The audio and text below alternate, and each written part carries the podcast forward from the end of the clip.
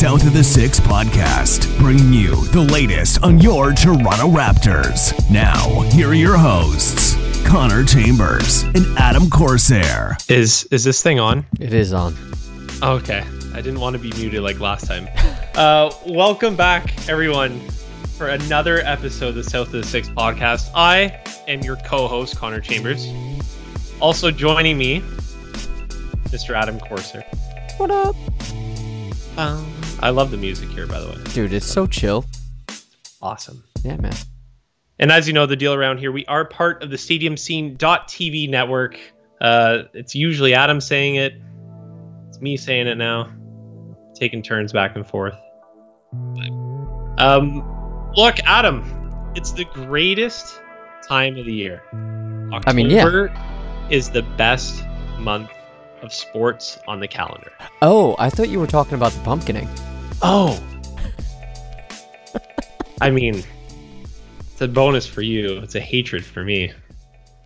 I mean, it's it's permitted now, right? We're yeah, not- you're allowed. But the, the when when it was September 1st, I was not down for that. Like I didn't want to see you were on Twitter. Uh-huh. You were spamming me with that. What do you do you got do you got the pumpkin in the beard right now? You got the the little like what do you what do you use in lo, what do you got lotion oils in your bro. in your beard? be- what do you got? Beard butter. beard butter. Yeah. That sounds gross. Was it edible? No. No. Oh, well, it's it's butter. Yeah, it's it's basically just a bunch of oils and conditioners. It's basically a leave-in conditioner for your beard. Well, look, I, I mean, as you can see, the viewer, the listeners can't see, but as you can see, Adam, I definitely need that for my beard. Are you gonna grow it out? No, Are you allowed I get, to?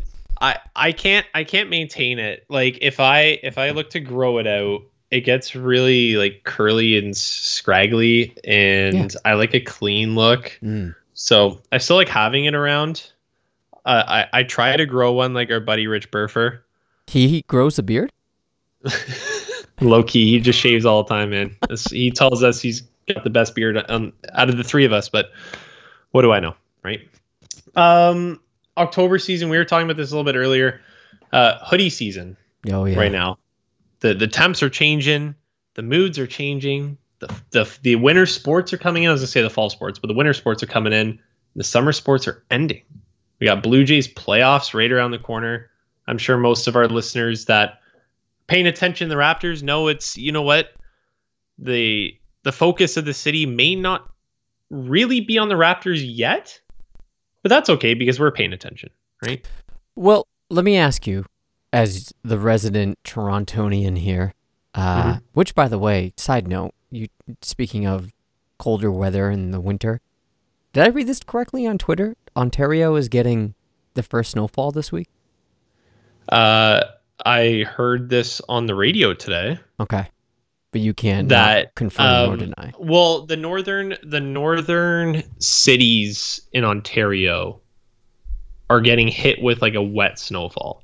I Oh, don't okay. know if that's going to reach Toronto, but uh, from what I understood, it's going to be like the northern cities are going to get hit with it. Hmm.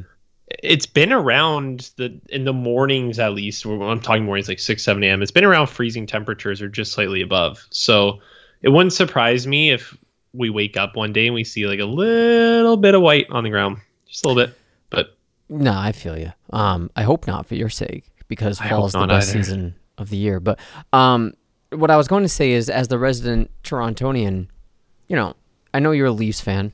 Um, are Unfortunately. people- well, I mean, depending on who you ask, but are are people geared up for Jays playoffs this year and Raptors start of the season? Um, more than the start of the Leafs season? I know that's a tough ask because, you know, the Leafs will, I feel, like always be number one in Toronto. Um, correct me if I'm wrong there, but um, it, there doesn't seem to be a lot of hype around Blue Jays playoffs and or Raptors start of the regular season in comparison to, you know, the normal welcome to hockey season. Yeah. Um I, I think that there's been this level of predictability with the Leafs lately. and it's very reminiscent to me of what the Raptors went through before they got Kawhi Leonard, Okay. where they would reach and with the with the Leafs, it's the first round. They get to the first round of the playoffs. They face an opponent, to be fair, for the for most of the time that is a, like a really good opponent, and they end up losing. Hmm. There's been a couple times where they should have won, uh, and they didn't, but it's been their mo for the last like five years. So, I think people are kind of sitting there and going, well, the regular season, regular season, that doesn't really matter to us. The the talent's there to get to the playoffs. We just need to win a fucking round. Got it. Like we need we need to win a round. So I, I think that people are holding back on their excitement for now. Um, still like excited to to see the team play, but it's it's like yeah, it's the start of the season, whatever. Um, with the Raptors, they're still such a young team, and I don't know if there's that level of championship aspiration yet from the general public where the, where people are sitting there going well the raps will be in the uh, eastern conference finals or something right? So they like the scotty barnes and stuff but i think that the jays are still the focal point as they should be uh, of toronto right now i think that if you're going to talk anyone in the in the sports scene it's it's the jays right now having the home field advantage Yeah. right now for the Yeah. first round of the, of the wild card series is massive because for those young players, especially, we're talking like the Bows and the Vlads and the Alek Manoahs of the group. Having them in that stadium when it's rocking like that is Mhm. going to be incredible. So people understand what Toronto's like when the Blue Jays are in the playoffs and the atmosphere and the crowds. I know I, I heard that the 500s right now are going for like 180 bucks a ticket. Jesus Christ. So, yeah, the the wallets are opening up. It's post COVID world, you know. Um, I saw, to be fair, today, I did see the roof open. Oh wow. I did see the roof open today. So I don't know if that means we're gonna get um, open air fall ball because you I and I hope both know when the playoffs come around, they close the roof. Yeah. It can be a beautiful day. It can be 20. de- It, I'm talking Celsius right now. It can be 20 degrees and sunny, and which is probably 70, 75 for you guys, and they'll and they'll close it. As they should. Yeah. I they had the roof open today. I don't know if that's an indicator of anything, but that's what I saw. So I mean, they're away. They're in Baltimore right now, so Yes. um, it's maybe it's to test things, or I don't know.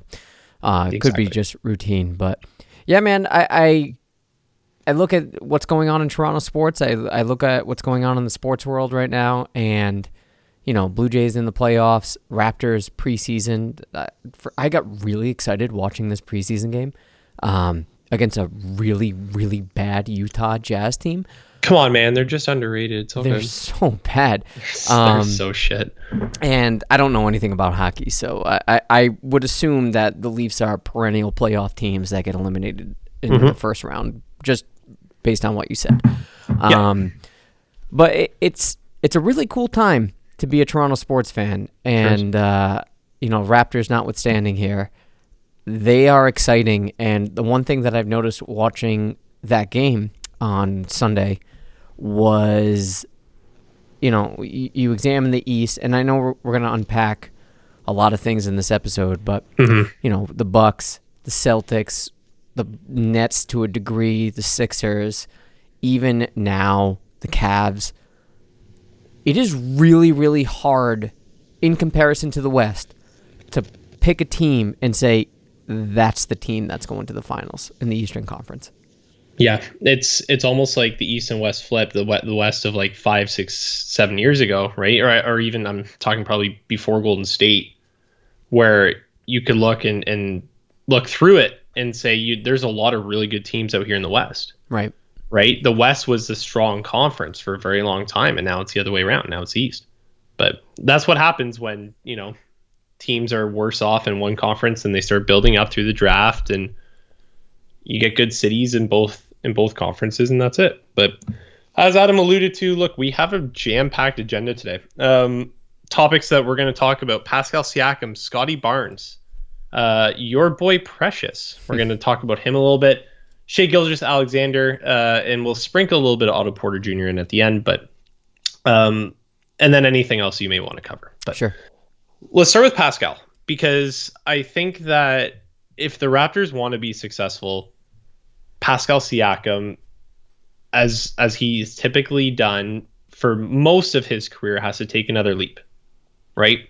And maybe one or two, one potentially two years withstanding, he hasn't really done that to the degree that he needs to. But I think last year we saw a progression with Pascal Siakam in comparison to his previous year for sure.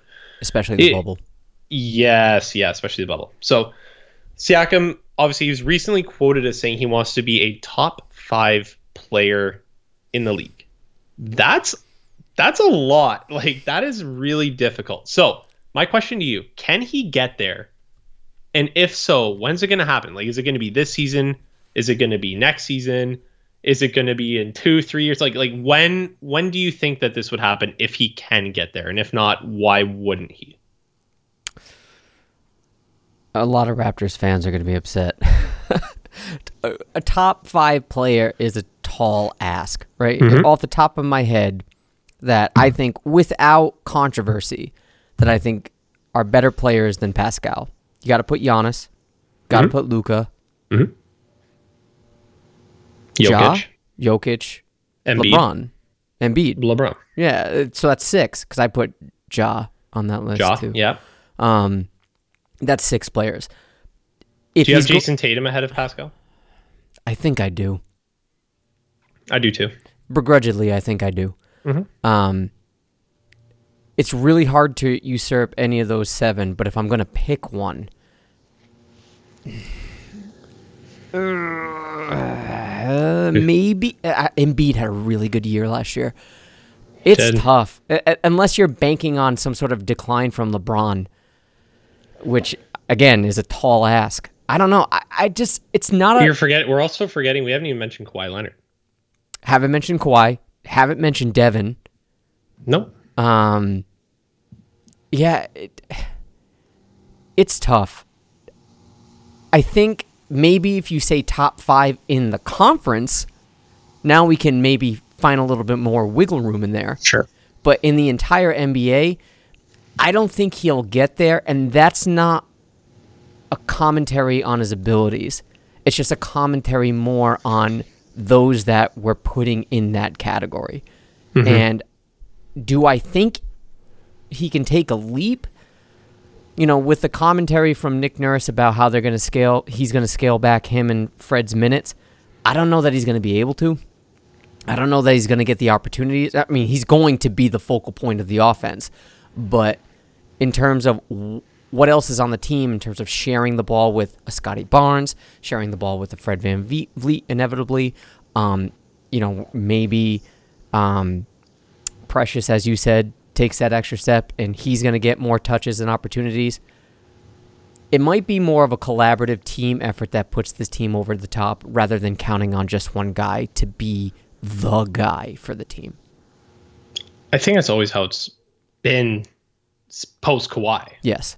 Right? Like, and so so I think that that makes sense. I think it's really difficult with the DNA of this team. I'm I'm piggybacking off your point. I think it's really difficult with the DNA of this team to be a top five player in the league. I think this team is built as a team with the nucleus and, and the way that the vision of Masai and Bobby Webster and Nick Nurse and the entire crew have sort of formulated this and the structure and the way that they play. I think it's really difficult to sit there and say that Pascal can be a top five player in the league. We we just named like seven off the top of our heads, and you know we're, we'll probably go back to this, and people might listen to it and be like, "You completely forgot about this guy." Durant. right? Like it's it's gonna it's gonna happen, right? I mean, Yeah. you, you can look and, and look and see like you know guys like Rudy Gobert getting traded for 18 million first round picks. Someone's like, "Oh, he's better." Yeah. Well, may- maybe, but you know, um, look, I I think that it's really encouraging to see him have these goals. I think if you don't have these goals as a competitor, as a player, you're doing yourself a disservice. So from that standpoint, I applaud Pascal Siakam for wanting to achieve these milestones. His his teammates, you know, uh, uh, publicly they believe like Fred VanVleet has come out and he said like we can get him there, and I mean that's what a good teammate should do.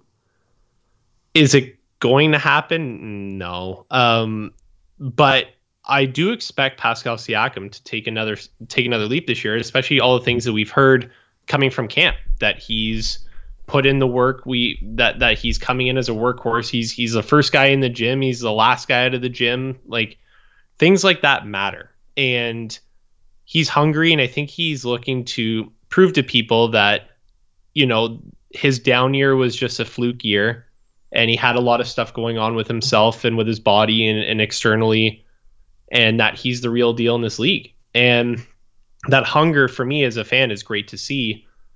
I think if he were ever to get there it might be in two to three years. But that's just me.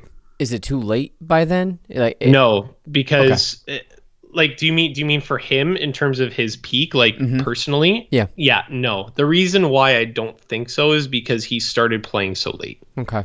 Whereas I think that his progression and his peak is a little bit different compared to most basketball players, where he still has the ability to learn certain things because he didn't have that opportunity beforehand or that experience beforehand. Whereas he's able to grow. Like Father Time will always remain undefeated and, and the body clock the body clock is the body clock. Mhm. But in terms of the basketball IQ and the mental aspect of it, I think he can still grow a lot and that will help him in his game. So that's why I think his peak can extend or like start later for him just because of all those like attributes that I mentioned. Yeah, that and he hasn't suffered any really, really bad injuries Mhm. that you have to, you know, sort of call to mind or keep in the back of, the, of your head, you know, and worry about for future seasons. Um, he's he's been very versatile and durable. Um, you know, I, again, I I block Tampa out of my memory always, but um, you know, more to the point of it being a team effort.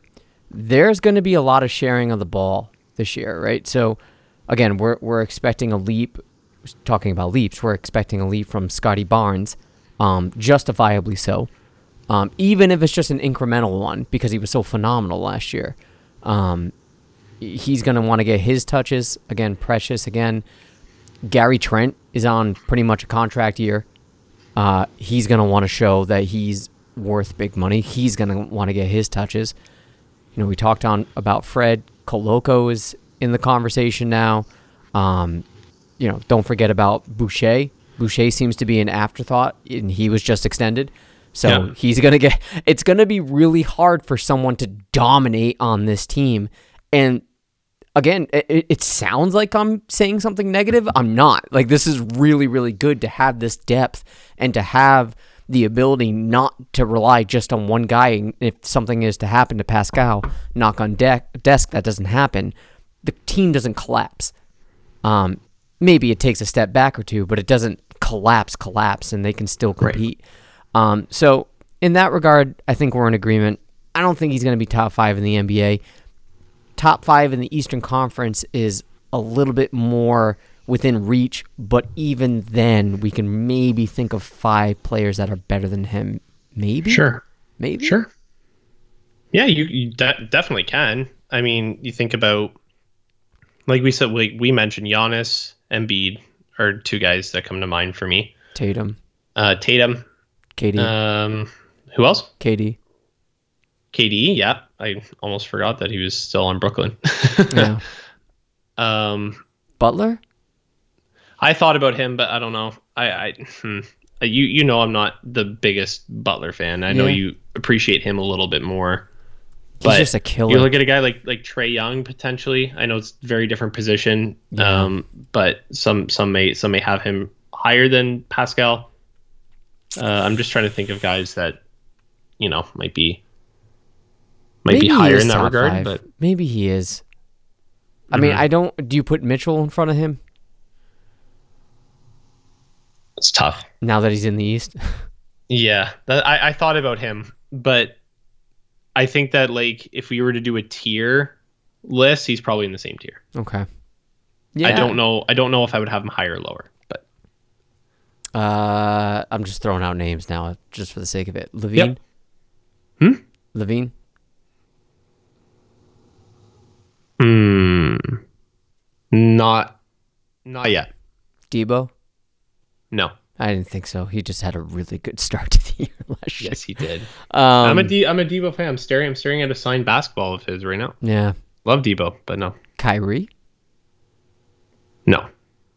Is that more of an attitude thing, or is that you It's, really? ju- it's an overall thing with okay. him. All right. That Okay. guy's a bum. Yeah. All right. All right. So there you go. So top five in the East is within reach for Pascal. I I think so. Like if he if he progresses to how we expect him to progress, top five in the East can be attainable. Mhm. I, I I don't I don't want to slight that because I think that that's something that's attainable. But if you look in the West, you got like Luka, Ja, LeBron. There's there that's just Steph. Steph, Curry. Like we didn't we didn't mention Steph Curry. yeah.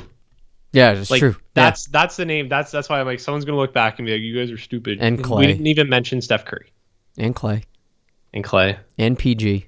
Well, Clay Clay I would have I would have Pascal over Clay. Clay Okay. is falling off a cliff a bit. All right. All right. But Oh, would you have him over Harden? yeah. Okay. Until Harden shows me that he can regain form, I think he's going down a slippery slope. Okay. All right. All right. But look, I, uh, consensus top five player. Well, consensus is that he could reach top five player in the East, top five player in the league. Tough. I don't even know if he cracks top ten right now. He's so- definitely top 10 in the East.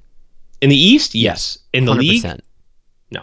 No. Um, okay, moving on to another name you mentioned. We we discussed uh, Scotty Barnes quite a length because obviously, if you're to be a top five player in the in the league, you kind of have to be the number one option. You got to be the guy, but you also still have to have a good team around you as well too, and stuff like that.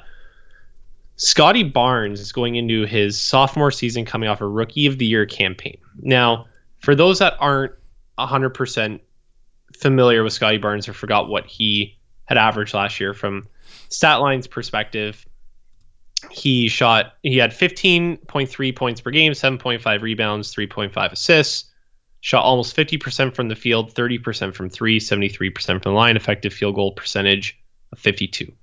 Uh, not to mention he's a really good defender. That's what his MO was coming into the year, and the knock on him was that he couldn't score, and he showed everyone that nobody knows how to scout besides the Raptors.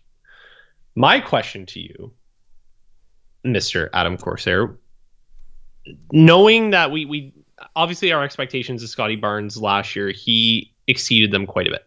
Winning rookie of the year is incredible for someone who we were talking as potentially even the fifth best player in that draft because people were admittedly maybe me too had Jalen Suggs Same. over over Scotty Barnes, and that's just because I think I lean too much on the industry professionals, quote unquote. but I think now he's got some elevated expectations. But going into year two, what do you expect from Scotty Barnes here? Is it is it a sophomore slump for Scotty? Is it a even growth in terms of like we're we're not in exponential territory yet. It's kind of just that, you know, maybe he gets up to 18 points per game. Like like he's he's incrementally creeping up. He's got, you know, maybe eight, eight and a half rebounds, four and a half assists, shoots a little bit more efficiently from the field. Um, still plays that level of defense that we're looking for. Um, you can you can tell me from an eye test perspective, from a stats perspective, um, whatever you want to do to justify your position. How, what do you expect of Scotty coming into the season? More of the same, but just incremental small improvements. Mhm. Um, I don't need him to be a world beater. That doesn't mean I wouldn't invite it. I just Of course again, yeah, what we're talking about with this team before, I don't know that anybody can be a world beater because of the opportunities and the um, the touches that everyone's going to command. Um, I would like to see him work on his handles a little bit. Um, same thing that uh, it was a similar worry that I had with Pascal when he was starting to, you know, drive into the lane a little bit and he would finesse it or try to. I didn't trust the handles. I still don't trust it as much um, as someone like I don't know, a Fred, um, or a Gary. But when it comes to Scotty, I need. I'd rather see a little bit more posting opportunities and stay. I, I don't know what was the average three point attempts that he had last year. Two. I'm gonna pull it up right now. Um, he averaged 2.6 attempts from three last year. Stay around there. I don't need an increased three point attempt from him. Um, and maybe even do a little less because I, I, I just think he's a body and he's so aggressive and so relentless that his presence underneath and just posting up, I think is going to be invaluable. Um, so just small improvements. I have no problem with his um, rebounding ability. I have no problem with his defensive ability, especially. I have no problem um, with his short little jump, mid range jump shots. Just make more of them, I guess. you know, that's all you really need to do. Just Yeah. play your game and get. You'll inevitably get better at it. Yeah, I, I, I think so. I think that you know, I think people need to understand that he's. If you're expecting someone like a Scotty Barnes to come out here and win like most improved player, don't. it's not. It's not going to happen. Um, I think for me, I'm I'm similar to you. I would expect. a- I, I think I'm expecting probably a little bit more than what you are in terms of a leap, but to say he's going to get up to 20 plus points a night and close to 10 like averaging almost a double double in like points and rebounds and like five assists and stuff with effective field goal percentage of like you know 55 to 58 it's probably really difficult right Yeah. um i know his his 2022 2023 projection per 36 minutes they're expecting him to be at from basketball reference 16.1 points 7.8 rebounds, 3.6 assists, shooting 50% from the field, 32% from three, 74.8% from the from the line. Up. so it's basically the same. Um, the slightest of increases with a little bit more efficiency. Is that due to a stronger team around him? Maybe. And that might take into account the projection. But I think that Nick Nurse, Masai, and like the, the coaching staff and, and the management understand what they have in Scotty Barnes, which is a talent.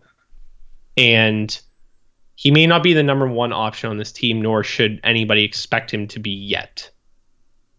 But maybe there's another player two in the playbook that opens up more opportunities for Scotty Barnes, gives him that opportunity to build that confidence to say, yeah, I can be this guy. Like I, I can I can be I can be a guy to be counted on when it matters in the last possession. Pascal's fouled out or you know, Fred VanVleet doesn't have the ball or whatever.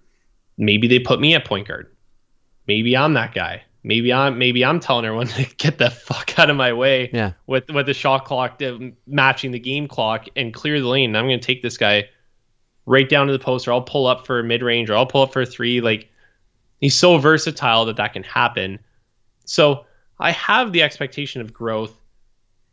I don't think it's as much as what the general public is thinking with Scotty, and I think as a fan base we should temper our expectations a little bit. Not to say that Scotty isn't going to be that guy. He can definitely average the the 20 he can average he can definitely average like a double double this year. Like maybe that happens. You know, maybe there's injuries and opportunities arise for Scotty to do that. But assuming full health and assuming, you know, knowing also too the way that the Raptors are run, I just see incremental improvements with Scotty and, and that defense, that elite level of defense. And I think that's all you need to expect from him. And, and I think that that's completely, utterly acceptable. When you look at the team last year, you know, obviously Fred's knees were giving out. Gary lost a step in the playoffs. Um, Scotty Barnes was hurt and hobbling his way through that last game. When we think about this team fully healthy, who would you pinpoint as the number one scoring option? I think it's still Pascal. Okay. And number two would be, you know, sharing the ball aside. You know, if, if Yeah. push comes to shove, we look at the stats at the end of the season. The number two scoring option, I still think to a degree, is Fred. Yeah, that's like it, for me. I, for me, it was uh, like if, if we're talking maybe just average points per game, Yeah. then Fred will probably be number two. Um, I think that the number two scoring option on the team should be Scotty. But in terms of points per game, when you look in the seasons wrapped up, Pascal will be number one, and I think Fred will be number two, and Scotty will be number three. Yeah, especially because uh, if the rumors are true that Nick Nurse is going to draw up a lot more plays to have Fred go off ball, that is to open up scoring opportunities for Fred. Absolutely. Um, and they talk about, and you even mentioned it, versatility. There might be plenty of times that either Pascal or Scotty even bringing the ball up. Um, So I, I don't know that the leap into superstardom is necessarily going to be available for him this year. Um, and again, not a bad thing. If he's averaging, I don't know. What do you? What, I'm looking at the basketball reference right now for the projection. So 7.8, we'll call it eight rebounds. If Yeah. you can maybe tick that up to nine or 10, great. Especially defensive rebounds, great. And points per game, 16. Uh, I, I'll take it. It's almost a point more per game on average. If you go up to maybe 17, 18 might be asking a little bit too much. But given the fact that, like I said before, Nurse is going to limit Pascal's minutes, I guess, and Fred VanVleet's minutes, I guess, those minutes have to go somewhere. And if Scotty Barnes is going to be playing upward to what, 35 more per game, kind of like last year, he might have those opportunities to be better. But Yeah. I'm not necessarily expecting it. Not that I think he can't, but again, just like Pascal, the conversation before him, I don't know that the opportunities are going to be available for him. And I think that's a fair assumption, right? Like it, when when you're looking at the hierarchy of the team, I think that's fair, right? And when you look at a team that's usually a garbage team, you look at their leading scorer. The the first thought is always, okay, well, if he's going to get traded to a contender, how much is he really going to carry over? Because he was the number one guy on this garbage team, but if he's going to be number two or number three on a really good team, does the increased efficiency of that team allow him to carry those same numbers over or because of the lack of touches or lack of focal point in the plays that are being run by the new organization is is that player going to maintain or regress and you know most of the times they regress because of the lack of opportunity so what you're mentioning is it has to be taken into account um, and i think as of right now injuries aside it's still Pascal and Fred is number one and number two in terms of scoring. Like at the end of the year, it's going to be Pascal and Fred one, two in terms of points per game, in, in my opinion, right now. I would be surprised if Scotty Barnes naturally went up to one or two if Pascal or Fred didn't sustain any serious injuries. Right. Yeah. Yeah. So, but I so I I, th- I think we both have the same expectations. and I think that's fair. Look, Raptors fans, you can be excited for Pascal Siakam. Uh, sorry for for Scotty Barnes. Yeah, but of he's, course. But he's not going to surpass Pascal Siakam. Is where I was trying to go with that. He's not going to surpass Fred VanVleet unless there's a shift in a philosophy or an injury, and that's and that's com- this is year two. Pascal and Fred in year one were in the fucking G League. Yeah. Yeah. let's let's not forget that right? Like there's so much time. Let's be patient. I know we're excited. I get it. I'm excited. I love scotty barnes but like let's pump the brakes a little bit. Yeah, you know, even if those opportunities do become available to him without injuries, that mm. means he's amazing. That means something really good has happened. yes And I don't discount that possibility. We're talking about realistic expectations here. And when it, when it comes to what I would like to happen, I always shoot to, for the moon. When it comes to like reasonable expectations, you sort of got to scale it back and look at the landscape of the team and say, all right, you know, there are other players on this team that still have a much much larger role in the offense. And that's not to say that Scotty Barnes w- can't potentially be the number 2 or the number 1 option. He Right. might be able to be that guy. He wasn't last year and that again not a knock on him. It's just the way the team was structured. It's just the way the team um, you know drew up plays. If he can be that guy in year two, then this is a gem. This is a diamond. This is basically Giannis.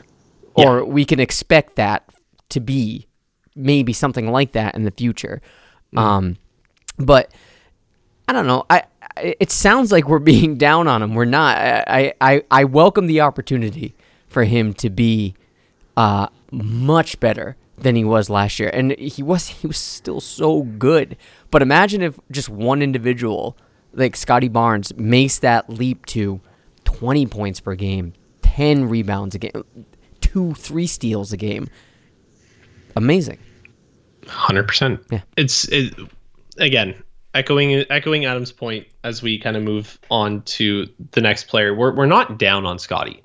We just have to look at the team. It's Pascal Siakam. It's Fred VanVleet. There's OG Anunoby. There's Gary Trent Jr.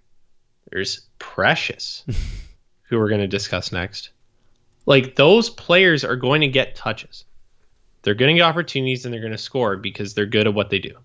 So that's not to say that that you know just because we're projecting a small incremental increase for Scotty Barnes means that we just don't think he's going to be a star or superstar player eventually.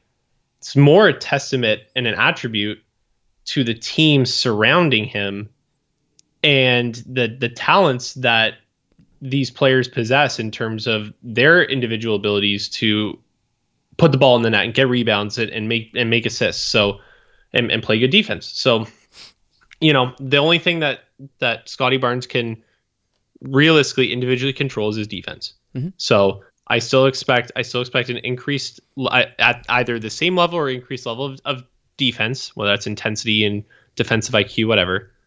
And then we'll see what happens with the opportunities presented to him. There's going to be injuries, and you know numbers will fluctuate. But in a perfect world, injuries are off in 2K, and and, and no one's no one's getting hurt. You know that's probably what to expect.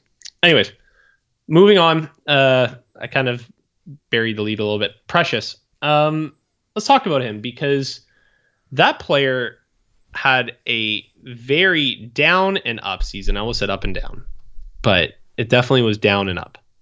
Uh, completely different player in the second half of the year last year compared to the first half.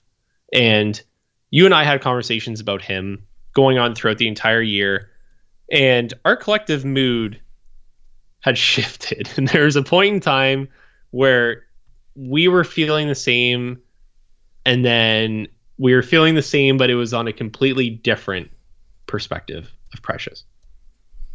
That level that he ended the second half of the season with, which was, to be fair, a for me and his for what we projected for him, it was an elite level for Precious. Mhm. Okay.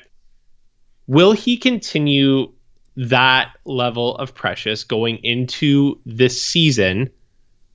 Or do you expect him to regress going back to first half Precious from last season? Because there are two different players. First half Precious and second half Precious are two different individuals. So, what do we expect? What do you expect from Precious going into this season? Improvement, right? Mm-hmm. it, to, to your credit, you were a believer way before I was. Um, Mm-hmm. I remember within the first week or two of the season, I was saying one of the most, if not the most frustrating player on this team Yeah. is Precious Achiuwa. And Yeah. you were saying something to the effect of, you know, give it time, give it time, be patient with him, with the big fella. Um, he just looked lost. He looked glossy eyed and just out of position, lost. And then the All Star break happened, and I don't know what he did during that All Star break, but something clicked with him. And in the mm-hmm. second half of the season, he was shooting more threes. He was getting more confident with the ball. Yes, there were still times where he would, you know, be underneath and he would miss gimmies. Fine. But at least it didn't look as if he was lost. The effort was there. There was a more intangible effort that I've noticed from Precious. Um, and he didn't back down. So I need to see that from start to finish from Precious. And I would be happy. This I would consider an improvement based on the numbers it would be. But I would consider an improvement what we saw in the second half if that was stretched out into 82, I'll take that. That to me is an too. improvement. And I think he'll be just fine. I I it if we're going to take a one game sample from the preseason, and maybe this is Nick Nurse just using his wizardry and not necessarily having a set starting lineup. I would prefer him to be in the starting lineup, and I would prefer Gary to come off the bench. Um, having a rotation when you have Koloko, you have Boucher, and Precious come off the bench, that is a cluster. Um, so I'd rather have one bona fide big man, five center, being Precious, start the game. Um, maybe Nick Nurse will lean that way. Maybe it was a matchup thing against Utah, or maybe fuck it, it was just preseason anyway. Who cares? But I think he's earned that right to at least start off as the starting, a member of the starting lineup. You know, you can mishmash it however you want, but um, I expect an improvement. I expect more sound plays from him. I expect more cohesiveness. I expect more discipline from him, and he showed it last year. So I think it's fair to expect that. Yeah, I, I mean, I agree, and and I think he's deserving of a starting spot. So I think, just for transparency, you would have Fred. Uh, I'm going one to five here with Sure, this yeah. naming off Fred, OG, Scotty, Pascal, Precious. Yeah. Yeah, I mean, defensively, that's an elite lineup. Hmm. Like one to five can defend you, can switch off a pick and roll, guard one to five. Basically, we saw Fred on the on the big men all the time. He's got that Kyle Lowry in him, right? Yeah. Like the the intangibles that Precious was bringing to that raw like I think I think what Precious brings like it allows guys like Pascal to play more freely, right? Like they don't have Pascal doesn't have to worry always about getting the rebounds now because he's the five, right? Like Precious has that level of energy that you alluded to that he's going to bring and that's going to really help the rest of the team knowing that Precious is going to at least exert what he can to achieve, you know, defensive rebounds or offensive rebounds or, you know, gritty plays and boxing guys out and stuff like that helps. If you're a guy on the court and you know like that guy's going to be a dog every time I step out on the court, that matters. With Precious, I think that he I mm, I think he may have tried to be a 7-footer right? Like I, I and and I think maybe he was trying too much of that in the first half because if you look around the team, okay, well Boucher is a seven footer, but that that dude will snap at the rate that Kevin Durant would. So um, he's skinny, skinny, skinny. Oh, yeah. So you you take a look and he's probably going, well, well, shit, I got to be like. I, there's no bona fide side. Like, he's Khem Birch, but I mean, like that he was coming in and out of the lineup. He was hurt and whatever, and he's like, I not getting those minutes. And he's probably going, well, shit, I got to be that guy. Right. And maybe in the All Star break, the, the team sat down with him and said, Don't be that guy. We don't need you to be that guy because what you bring to on the court is going to it- it's going to offset the, the height difference right? Like we don't need you to be seven feet. We need you to be your height and we need you to play like your height because you will outwork everyone else. So for me that's how i that's how i view it from a precious standpoint. I expect a sustained effort from him. I think he's comfortable with the team. He's got that year under his belt. He knows that the coaching staff can trust him. He trusts them. They trust him. You have to have that confidence and trust to continue building and i think that we saw that come to fruition in the second half. So there was a lot that was unlocked. I don't i don't think anything really changed. So um uh, that's what i expect to be honest from from that uh, from that side for precious He looked really good. Again, albeit small sample size, one game. He looked pretty good and pretty confident. And hey U- utah's a great team yeah, fuck off. No, he looked good and he was shooting threes. He was posterizing motherfuckers. Yep. He was he was good. I, I think, you know, if we can see more of that, more precious, no offense to Khem, less Khem. Um, yeah, hundred percent. That we need less Khem. Unfortunately, there, there's too many. There's too many big men on the team right now for for Khem. In my in my opinion, like we talked about Christian Koloko, right? Knowing the way the Raptors utilize rookies, typically, you know, Scotty Barnes being an exception and stuff like that. Is that something that we really expect Koloko to make an impact? What do you think? No, I'd be surprised if we saw him 12 to 15 minutes a game.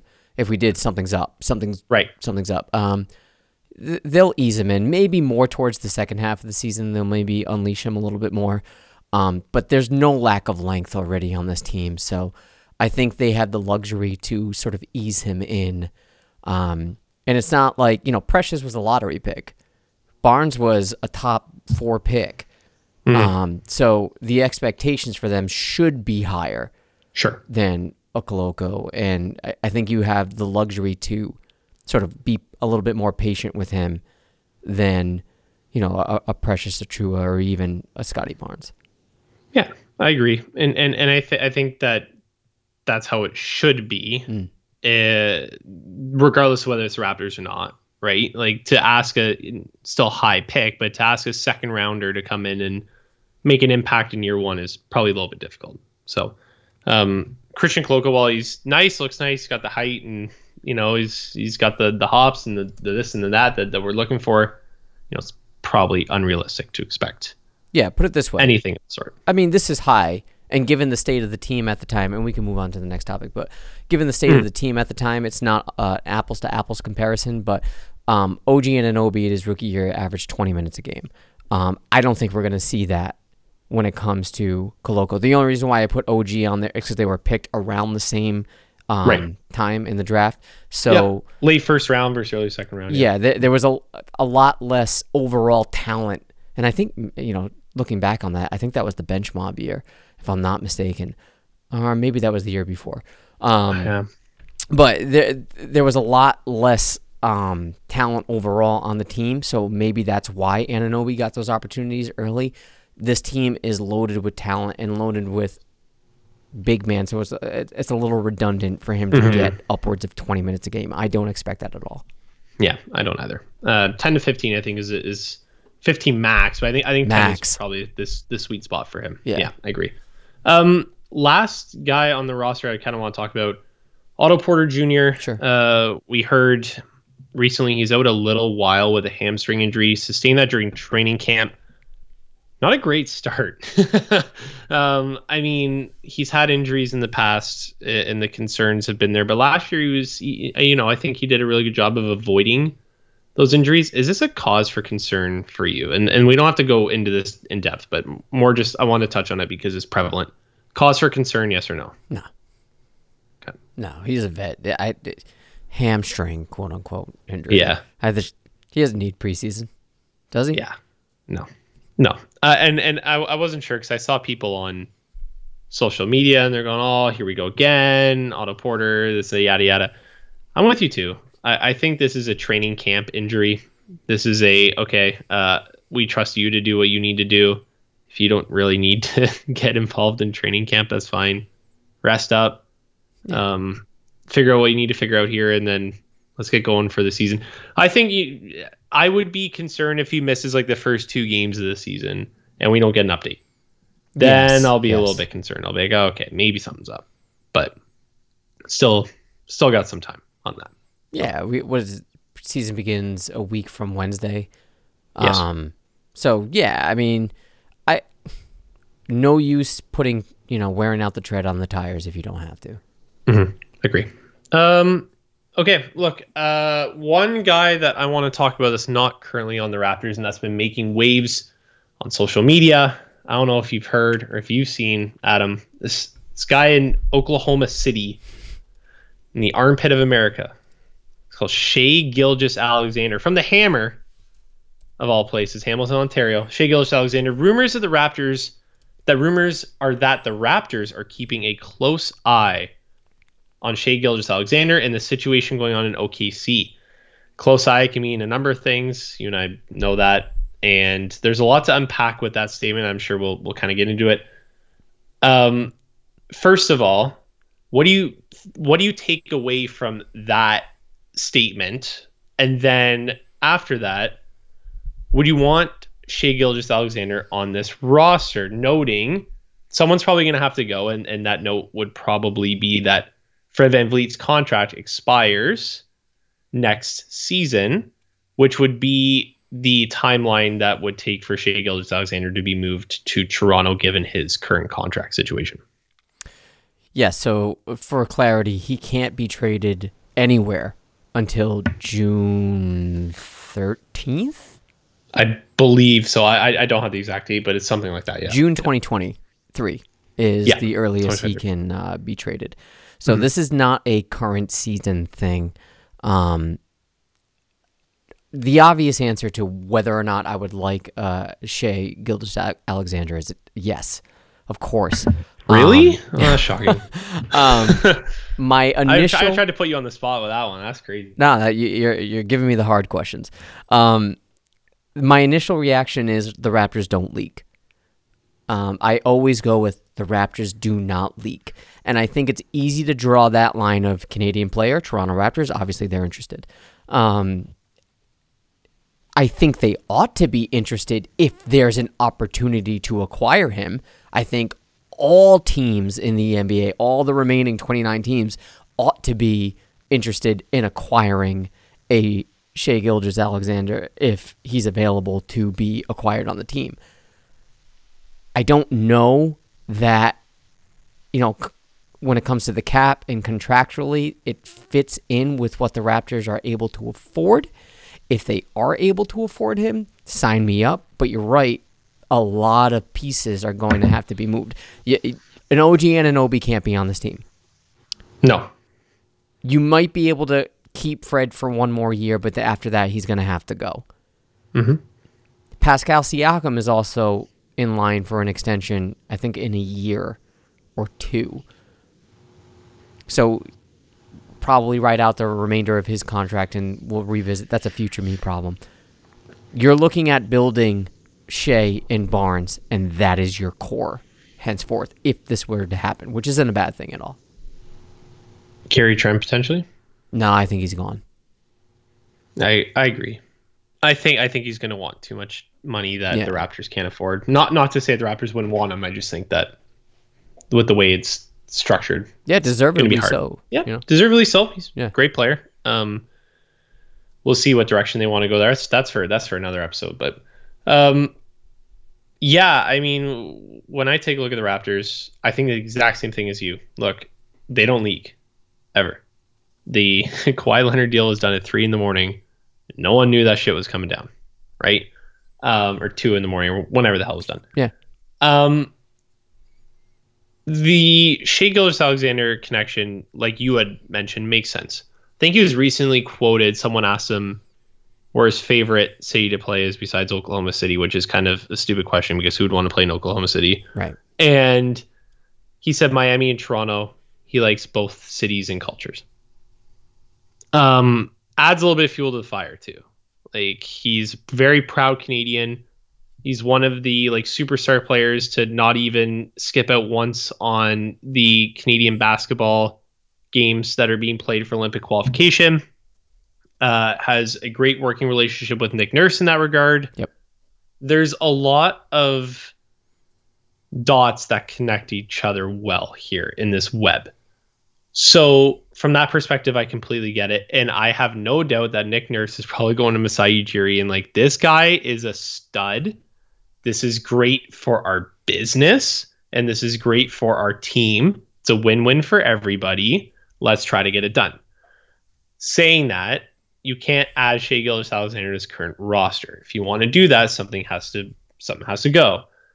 You talk about OG and Anunoby, most likely he would go, and Fred VanVleet would most likely walk as a free agent, which is really interesting to think about because like two or three months ago we thought he had an extension in place, and now it's been crickets.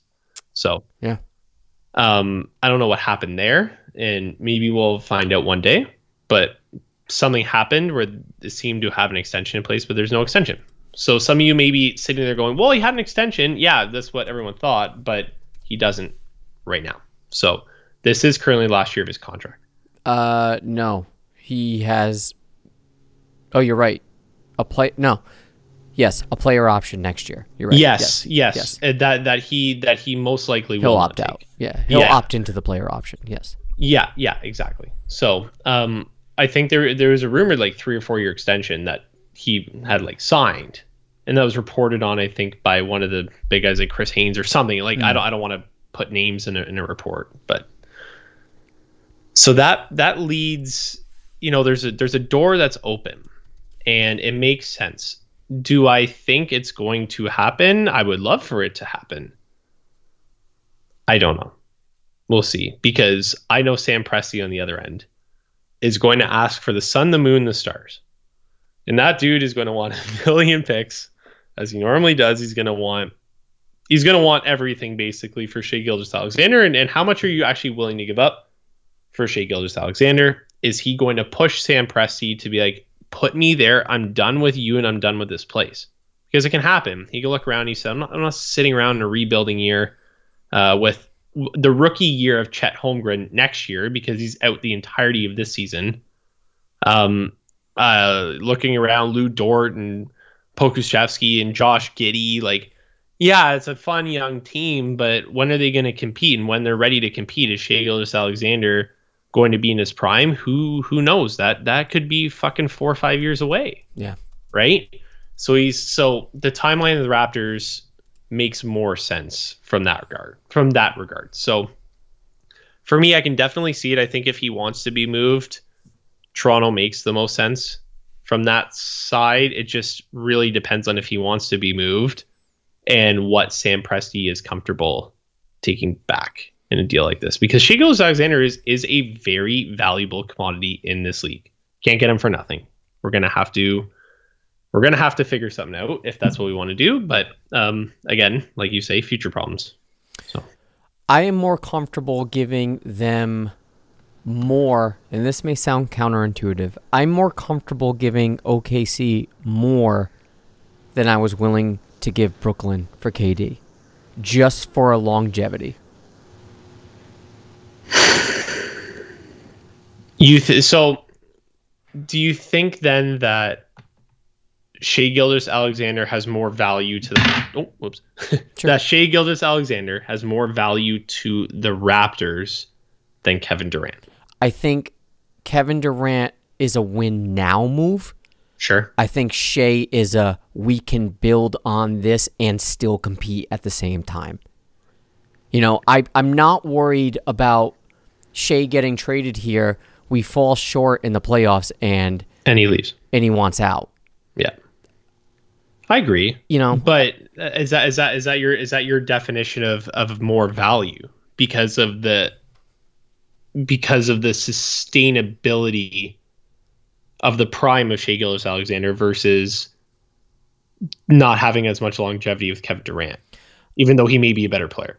I think the value that you're getting in a Shai is it keeps things interesting, it keeps the team competitive, and it allows the front office to have a little bit more patience to build towards a championship. Whereas with Kevin Durant, if you're trading for him, you have to win a championship now. Mhm. You have to do it.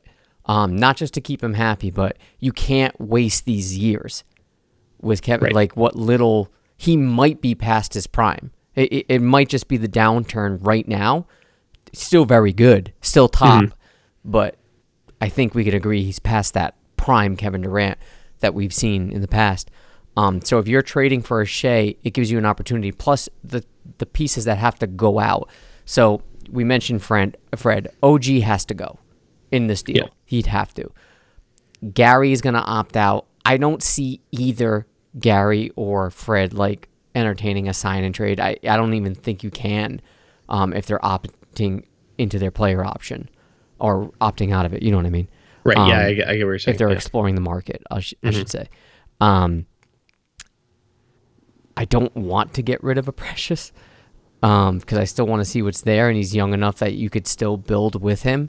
So I'm not allowed to put this in the trade um, calculator or the trade machine because you literally can't include. Can't. So I don't know numbers wise what would have to go out, but if we're talking bodies that are more or less inconsequential, maybe a Malachi, OG, if you can convince uh, Gary to opt into there, he can go plus a plethora of picks. I'm talking four, five firsts. I think I'm doing it. That's a lot of firsts. I think I'm doing it. It's a lot of firsts, man. That's Just- a lot. Think Shai. Shai immediately replaces Fred. If I if I'm doing if I'm doing all of those, if if I'm if I'm trading that, I want Lu Dort.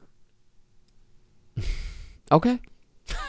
okay. Like like to like I'm not talking solo. Like I want him to come Yeah, up. yeah, yeah. I'm not gonna trade four first round picks with Lu Dort. Let's just get that right. Yeah. for a second. but but um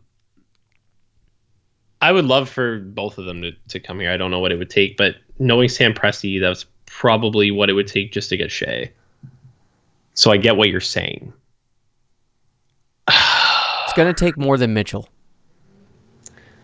Yeah, I hate that, but that's true. For for for a number of factors that are here because you're dealing with two of the most stubborn, greedy, pick hoarding general managers in the game, Yeah. right? So yeah.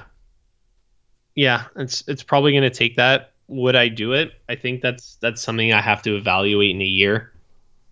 Um, if it was available to me right now, would I do it? No. No. In a year from now, there's a lot that changes. It's another year of maturity with the team. Uh, we get a better understanding of of the trajectory of them, where Scottie's going to be in this ecosystem, uh, what's going to happen with Fred, Gary, OG, um, what our perspectives are of them. Precious, maybe he becomes an invaluable, like like a, a truly valuable piece that you are like, I have to be blown away to move yeah, uh, Dalano Banton, maybe he takes a step, and then Malachi Flynn, like you said, gets thrown into the whatever, and maybe Koloko gets moved potentially. Like I'm just trying to think of young guys that We talked about the redundancy in that bodies- position. yeah. Maybe a Yeah. Boucher just to make the numbers match. Yeah, exactly. So, yeah, I mean, it's an interesting thought, and in- and in theory, it's great to have him. But we'll revisit this in a year. Yeah. We'll we'll talk about what we initially thought, and when it gets brought up again, which eventually and evidently it will, when the time comes, we can revisit this and we can say, are we comfortable giving up what we were willing to give up a year ago in this current moment? I like. I mean, I, I getting nitpicky. I'd say like maybe like two to three first, but if it's like three to four or whatever, that, I, yeah. I know I understand that. I'm I'm just trying to like it's it's gonna take more than that.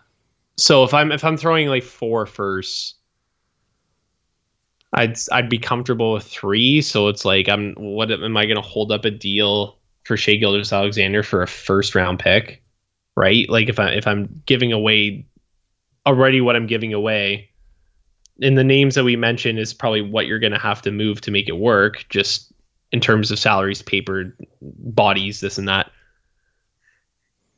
Is is holding back a first round pick worth it to to kill a deal like that? No, it's, it's not. So, um, yeah, I would I would probably do it if if that if if bartering came back and forth and like that's what the final like take it or leave was. I'd I'd probably say yeah. So Masai, this is going to be one of the first deals that Masai. I say this not because of the overall evaluation of the trade. I'm saying on paper, quantity give compared to quantity get. Masai is going to quote unquote lose this deal. Like he's going to, Yes. It's going to look like a lot, and this is this Yeah. might be the most aggressive trade if this were to happen that Masai would ever have to pull. Like this is not going to be a Kawhi kind of thing. Yeah. It, it's it's going to take a lot to, and it's Yeah. I, like I said, it's going to take more than what uh, Cleveland had to give up to get Donovan. Mm-hmm. So I think in that regard, you're trying to examine not you, it- the front office is Yeah, going yeah. to examine the landscape of the East and you know, maybe Boston takes a step back. There you go, Matt. There's your slander. Maybe Boston takes a, sl- a step back because of the coaching change, and we didn't even get into that. Uh, maybe Philly, our perennial choke artist, still.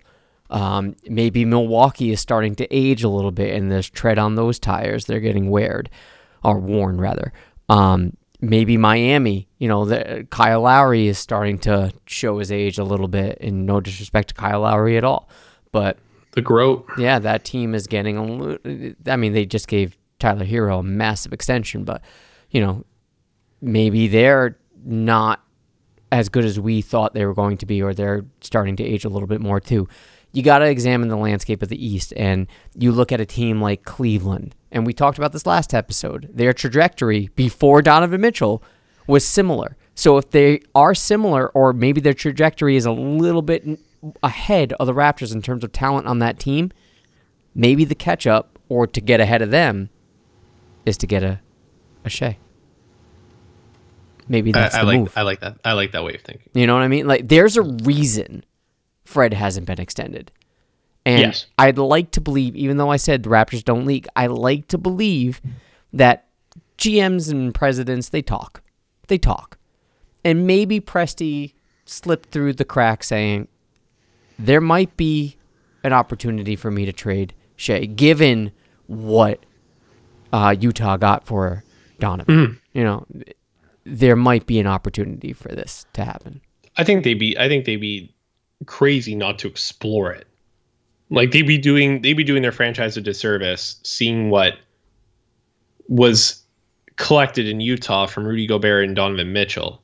Now, the asking price is probably more similar to Donovan Mitchell than is to Rudy Gobert, especially given the position of like center versus shooting guard and stuff like that. Like like the the the mold just fits Donovan Mitchell more in I this circumstance.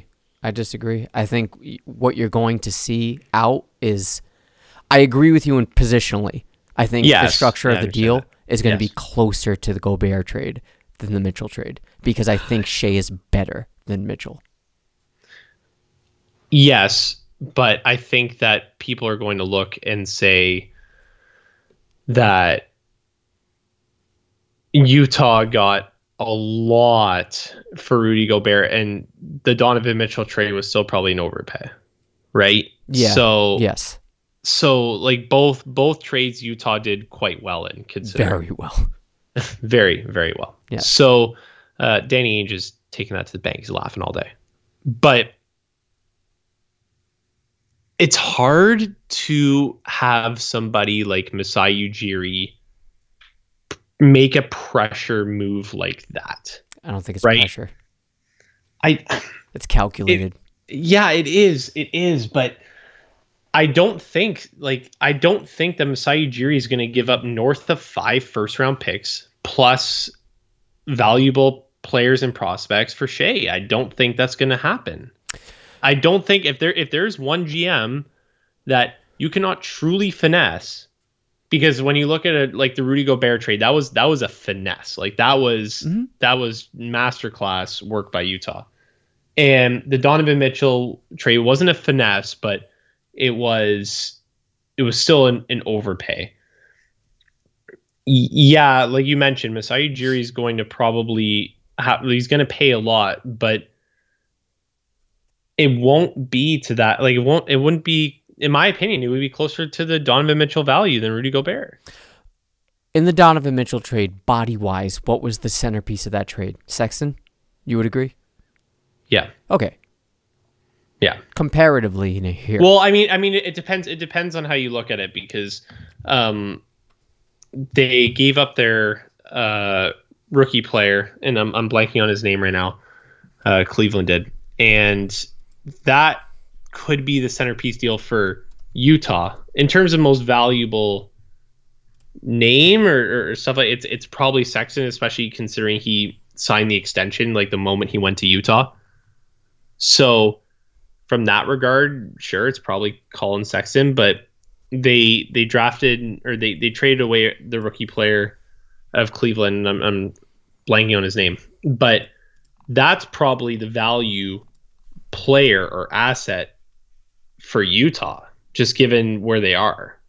Collin Sexton just becomes a guy that you're going to invest money in. You hope he rebounds, and then you trade him for more picks. like that's like that's it for for Utah. They're they're not they're not hoping to build around this guy or whatever. They just want to hopefully build up his value to a point where where it's asset management.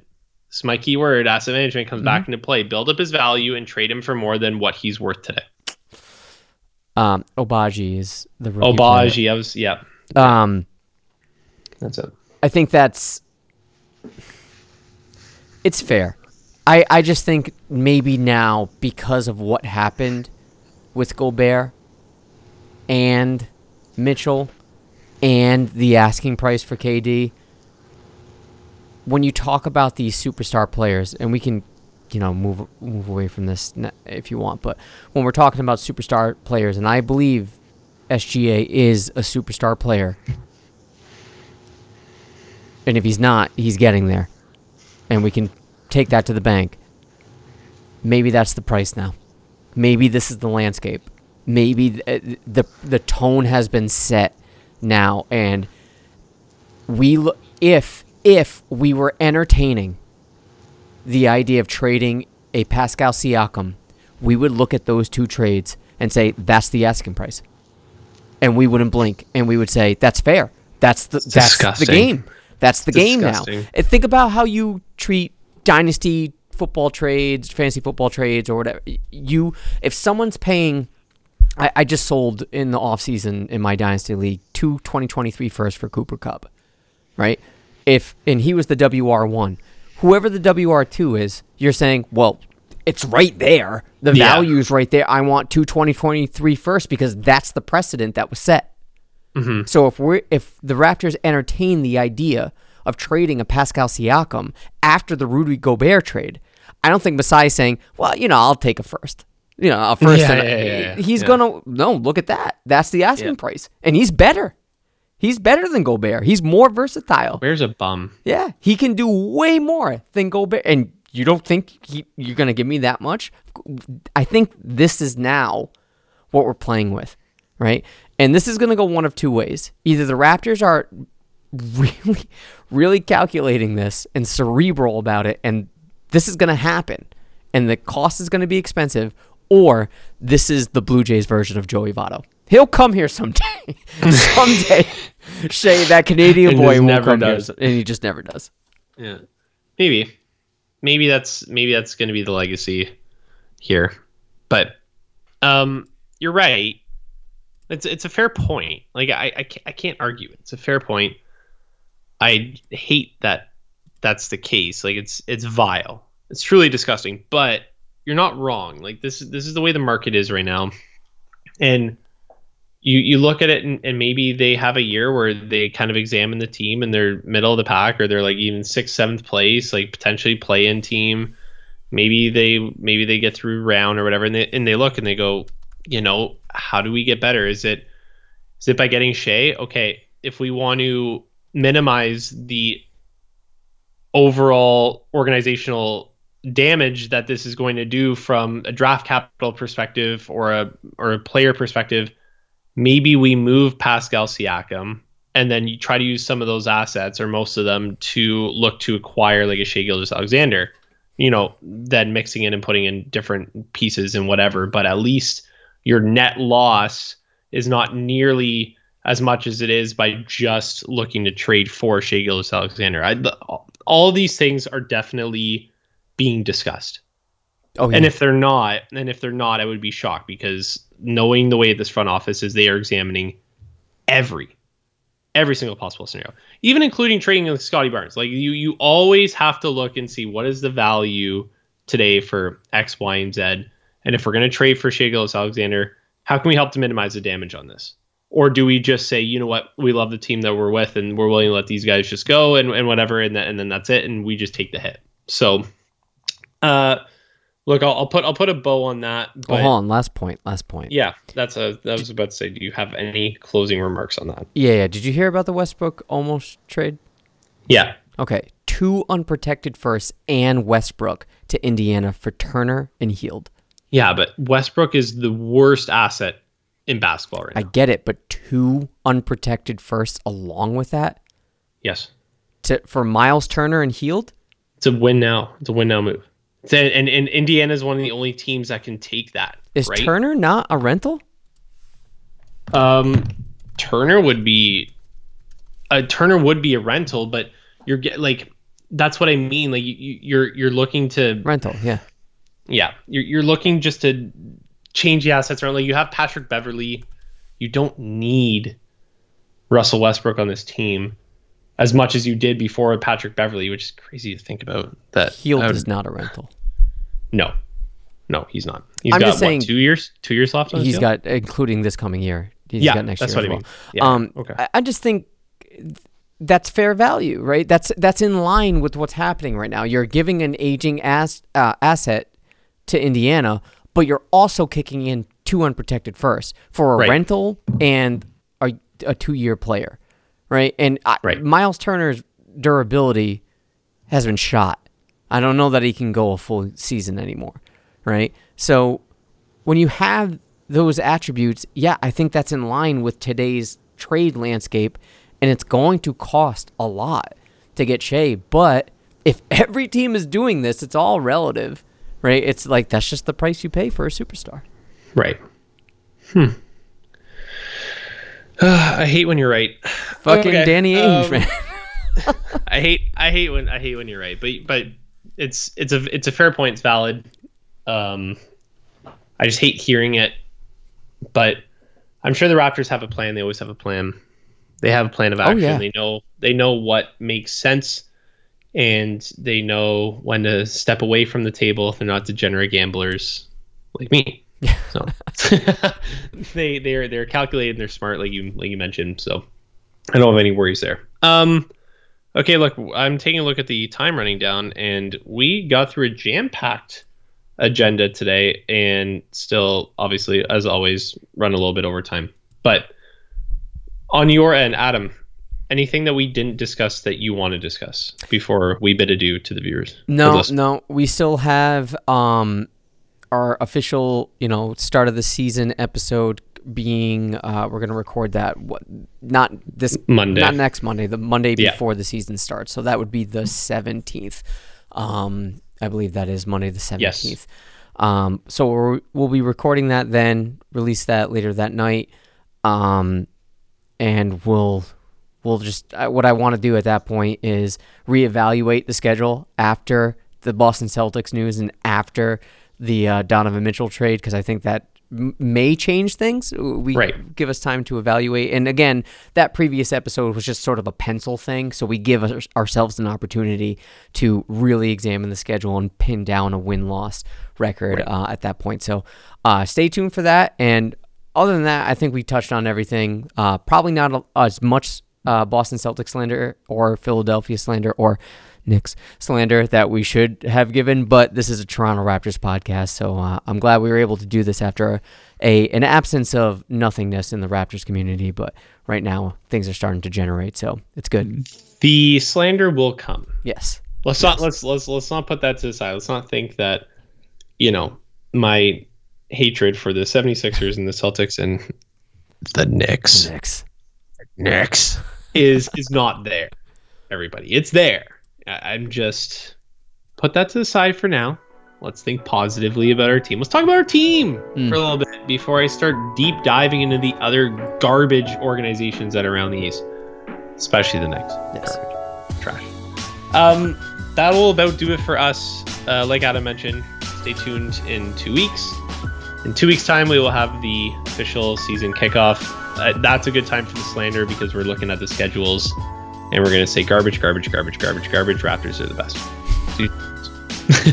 um, until then, everyone, please uh, make sure to, if you enjoyed the content, I mean, 'cause if you if you didn't, I'm not going to ask you to do this, but if you enjoyed what you heard, and you think, ah, it's two cool dudes. They got one's got a really nice voice, and the other kind of sounds annoying, but I'll put up with it. Um, meaning me, the annoying guy. Uh, No, you were right. yeah, yeah. It's me. uh, uh, please, uh, if you would like to do us a favor, like and subscribe to the show. It does really help us out a lot on all the channels. You can find us on all the major major podcatchers around. So um, you have a better understanding, Adam, of where we're hosted on, on those platforms. All of them. Every single one, Yeah. All of them. except for SoundCloud. Don't Yeah, find no, us there. No, no, we're not there. we're not SoundCloud rappers anymore. No. But um, until next time, guys, uh, thank you very much for listening, and we are out. Peace. Peace. Thank you for listening to the South of the Six podcast. Don't forget to follow us on Twitter and Instagram at South of the Six and to subscribe to our show. We're on Apple Podcasts, Google Podcasts, Stitcher, Spotify. Yeah, we're everywhere. While you're at it, if you liked what you heard, do us a solid and leave us five stars and a quick review. We appreciate it. Thanks again. Go Raptors!